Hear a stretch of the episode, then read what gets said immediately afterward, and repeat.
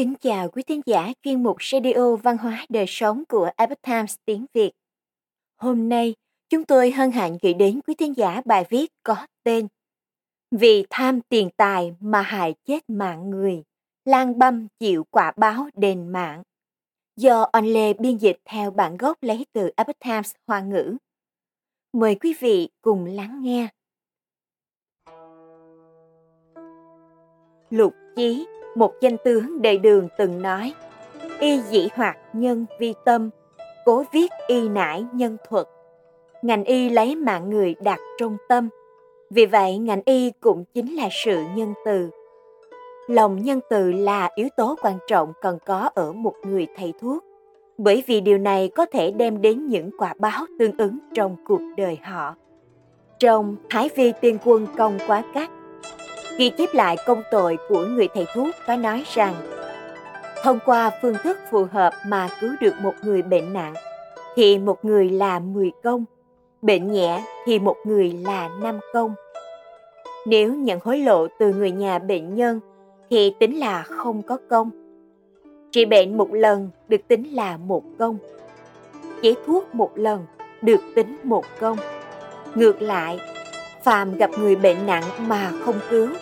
Một người thì tính là hai tội, bệnh nhẹ thì một người tính là một tội. Chữa không khỏi còn nhận hối lộ. Một trăm tiền thì tính là một tội, một quan tiền thì tính là mười tội. Chế thuốc độc, hại người thì tính là mười tội. Hại chết người thì tính là một trăm tội cho dù là sơ ý làm chết người cũng tính là tám mươi tội Sử liệu thời nhà Tống có ghi chép lại câu chuyện lang băm vì tham lam tiền tài mà bất cẩn hại chết người. Đối với loại lang băm này, hứa phỉ đời nhà Tống trong tiều đàm có ghi rằng Sát nhân giả tử, định pháp giả, khốc lại sát nhân bất tử, mậu tướng sát nhân bất tử, dùng y sát nhân bất tử, pháp định hồ tạm dịch. Pháp luật quy định rằng kẻ giết người phải chết. Nếu quan lại tàn bạo hại chết người mà không giết, quân tướng hại chết người mà không giết, lang băm hại chết người mà không giết, thì định ra luật pháp làm gì? Có thể thấy rằng thầy thuốc đúng ra nên cứu người. Nếu chẳng cứu người mà còn hại chết người thì quả báo sẽ đến ngay sau đó lợi dụng y thuật mưu lợi mình, hại người sẽ bị đọa vào địa ngục đền tội. Tại một thị trấn thuộc Tuyên Thành, tỉnh An Huy, có một người họ Phù. Mọi người đều gọi anh ta là trợ giáo Phù. Anh ta có sở trường chữa mụn độc, nhưng khi chữa bệnh cho người, anh ta không chuyên tâm nghĩ đến việc làm cách nào để chữa khỏi bệnh mà chỉ tính toán làm cách nào để lừa được càng nhiều tiền càng tốt. Gặp người bệnh mụn độc mà độc tính không đủ mạnh, thì đầu tiên anh ta dùng thuốc để tăng độc tính trên vết thương để dựa vào đó mà lừa tiền của người bệnh. Anh ta đã làm ra không ít những chuyện xấu xa như vậy. Một ngày nọ, phù trợ giáo vào thành trị bệnh trên đường về ngang qua chợ, anh ta bèn ghé vào mua một ít hoa quả. Trong lúc đang ngồi nghỉ chân ở một cửa tiệm nọ, thì thấy một vị nhà sai toàn thân mặc y phục màu vàng đột nhiên xuất hiện ngay trước mặt anh ta và trừng mắt hỏi. Người chính là phù trời giáo đúng không? Phản quan dưới địa phủ đang truyền người đó. Phù trời giáo nghe xong hoảng sợ, vội hỏi. Tôi có thể về nhà một chuyến trước không? Vị nhà sai nói Lẽ ra ta phải đưa ngươi đi ngay, Nhưng nếu ngươi đã nói như vậy, Thì ta cho ngươi thời hạn 7 ngày Nói xong, vị nha sai liền biến mất Trợ giáo phù vào bờ và lên thuyền về nhà nhưng thuyền vừa cập bến thì đã nhìn thấy vị nha sai lúc nãy đã đứng đợi sẵn trên bờ anh ta vừa đi đến trước mặt thì vị nhà sai đột nhiên rút ra một cây gậy đánh vào lưng anh ta. Phù trời giáo la lên. Đau quá! Ngay lúc này, trên lưng anh ta xuất hiện một cục mụn độc lớn. Nhìn lưng đau không chịu nổi, nên ngày nào anh ta cũng than khóc. Cứ như vậy đúng 7 ngày thì anh ta qua đời. Lợi dụng nguy nan của người khác để trục lợi, người bệnh sau khi chết hiện về đòi mạng. Tỉnh An Huy có một vị thầy thuốc rất giỏi trị bệnh mụn độc. Bởi vì trên cổng nhà ông ta có vẽ một cái lầu gác để làm ký hiệu. Vì vậy người dân trong vùng đều gọi ông là Từ Lầu Gác. Cháu nội của ông ta là Từ Đại Lang, kế thừa y học truyền thừa của gia đình. Vì vậy đối với các bệnh về mụn độc cũng vô cùng tinh thông.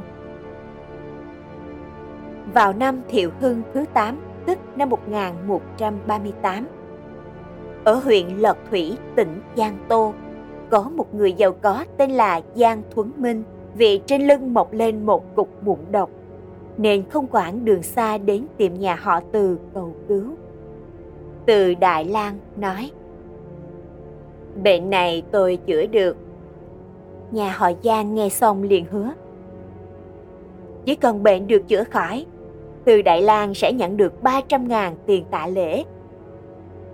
Sau khoảng 10 ngày điều trị, Giang Thuấn Minh đã có thể ăn uống bình thường, còn có thể nói cười được.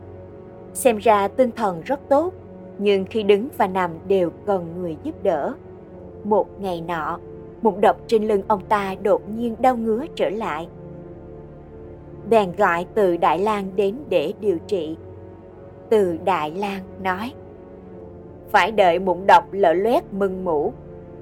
Đẩy mũ và máu ra ngoài thì bệnh mới khỏi. Đêm đến, từ Đại Lang dùng một loại phương thuốc dân gian để bắt đầu điều trị cho Giang Thuấn Minh. Rất nhiều người đều tụ tập lại xem. Đầu tiên anh ta dùng kim đâm vỡ mụn độc, tiếp đó xoắn một mảnh giấy thành một thanh giấy mỏng dài năm thốn sau đó nhúng thuốc rồi trực tiếp cắm vào chỗ mụn độc vừa bị đâm. Lúc này Giang Thuấn Minh hét lớn. Đau quá! Tiếng hét càng lúc càng lớn, nhưng từ đài lang lại nói với nhà họ Giang rằng Các người còn phải trả thêm 25 lượng bạc nữa thì ta mới có thể rút thành giấy ra. Đợi máu và mũ đều chảy ra hết rồi thì ông ta sẽ không còn đau nữa.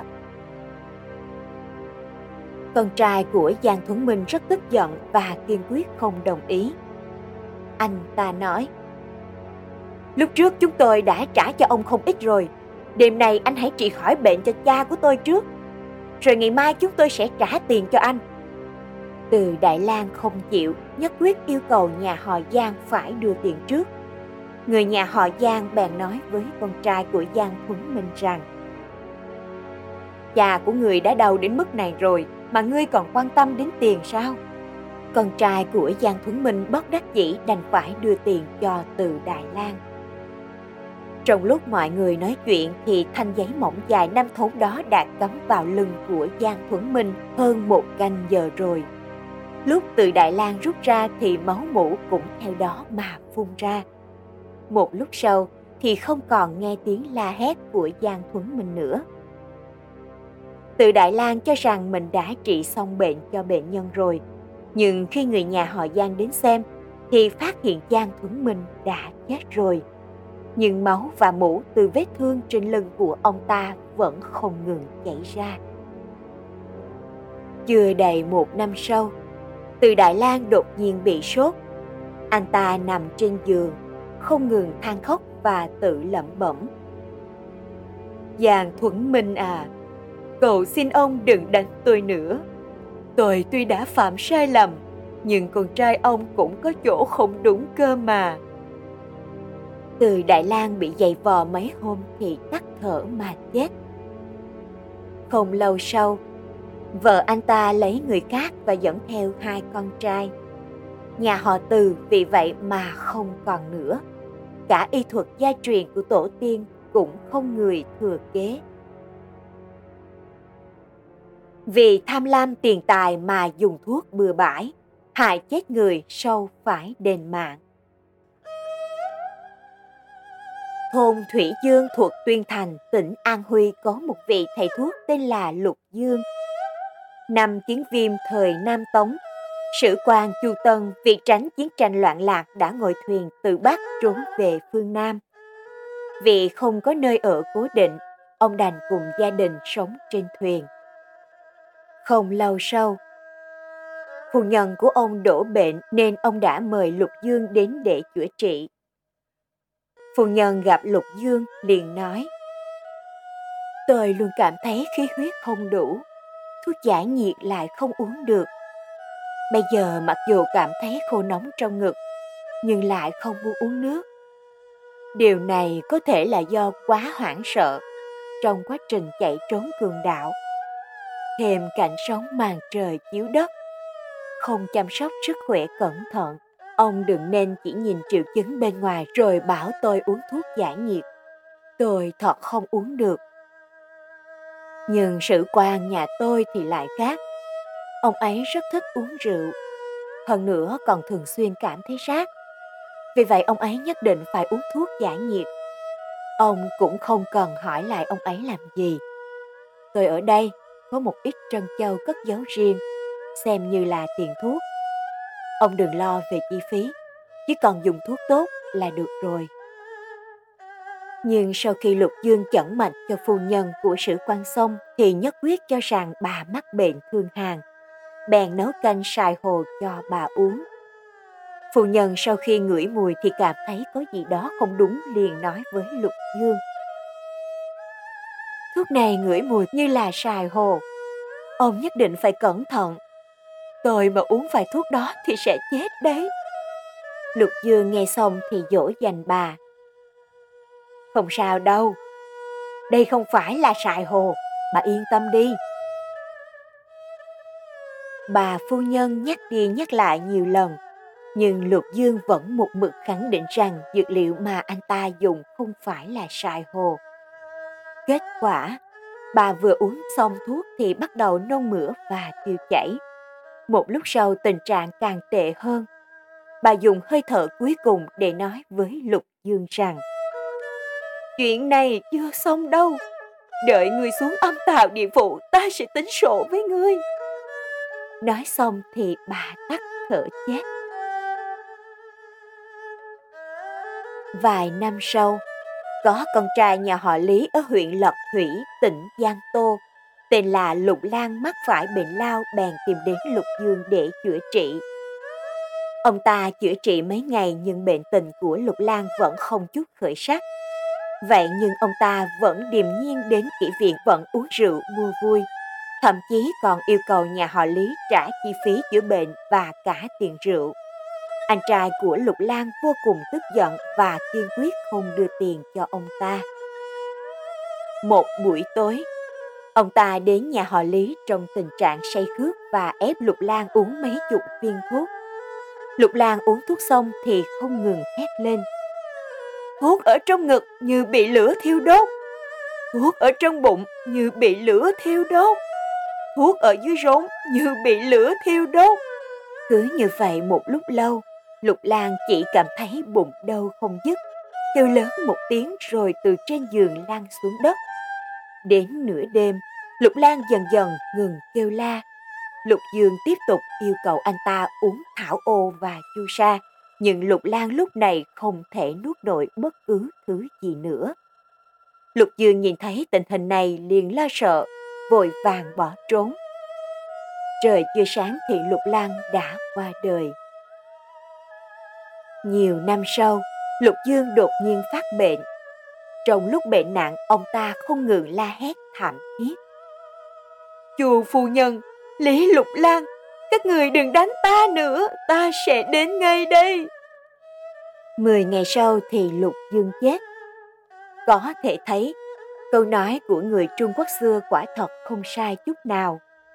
Thiện báo, ác hữu ác báo, bất thị bất báo, thời hậu vi đáo, thời hậu nhất đáo, lập các tự báo.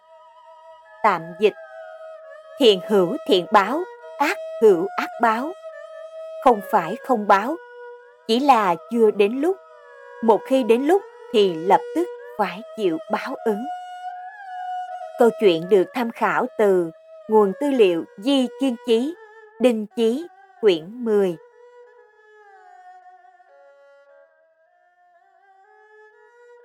Quý thính giả thân mến, chuyên mục Radio Văn hóa Đời Sống của Epoch Times tiếng Việt đến đây là hết. Để đọc các bài viết khác của chúng tôi, quý vị có thể truy cập vào trang web epochtimesviet.com. Cảm ơn quý vị đã lắng nghe, quan tâm và đăng ký kênh. Chào tạm biệt và hẹn gặp lại quý vị trong chương trình lần sau. Kính chúc mọi điều bình an và tốt lành đến quý vị cùng người thân.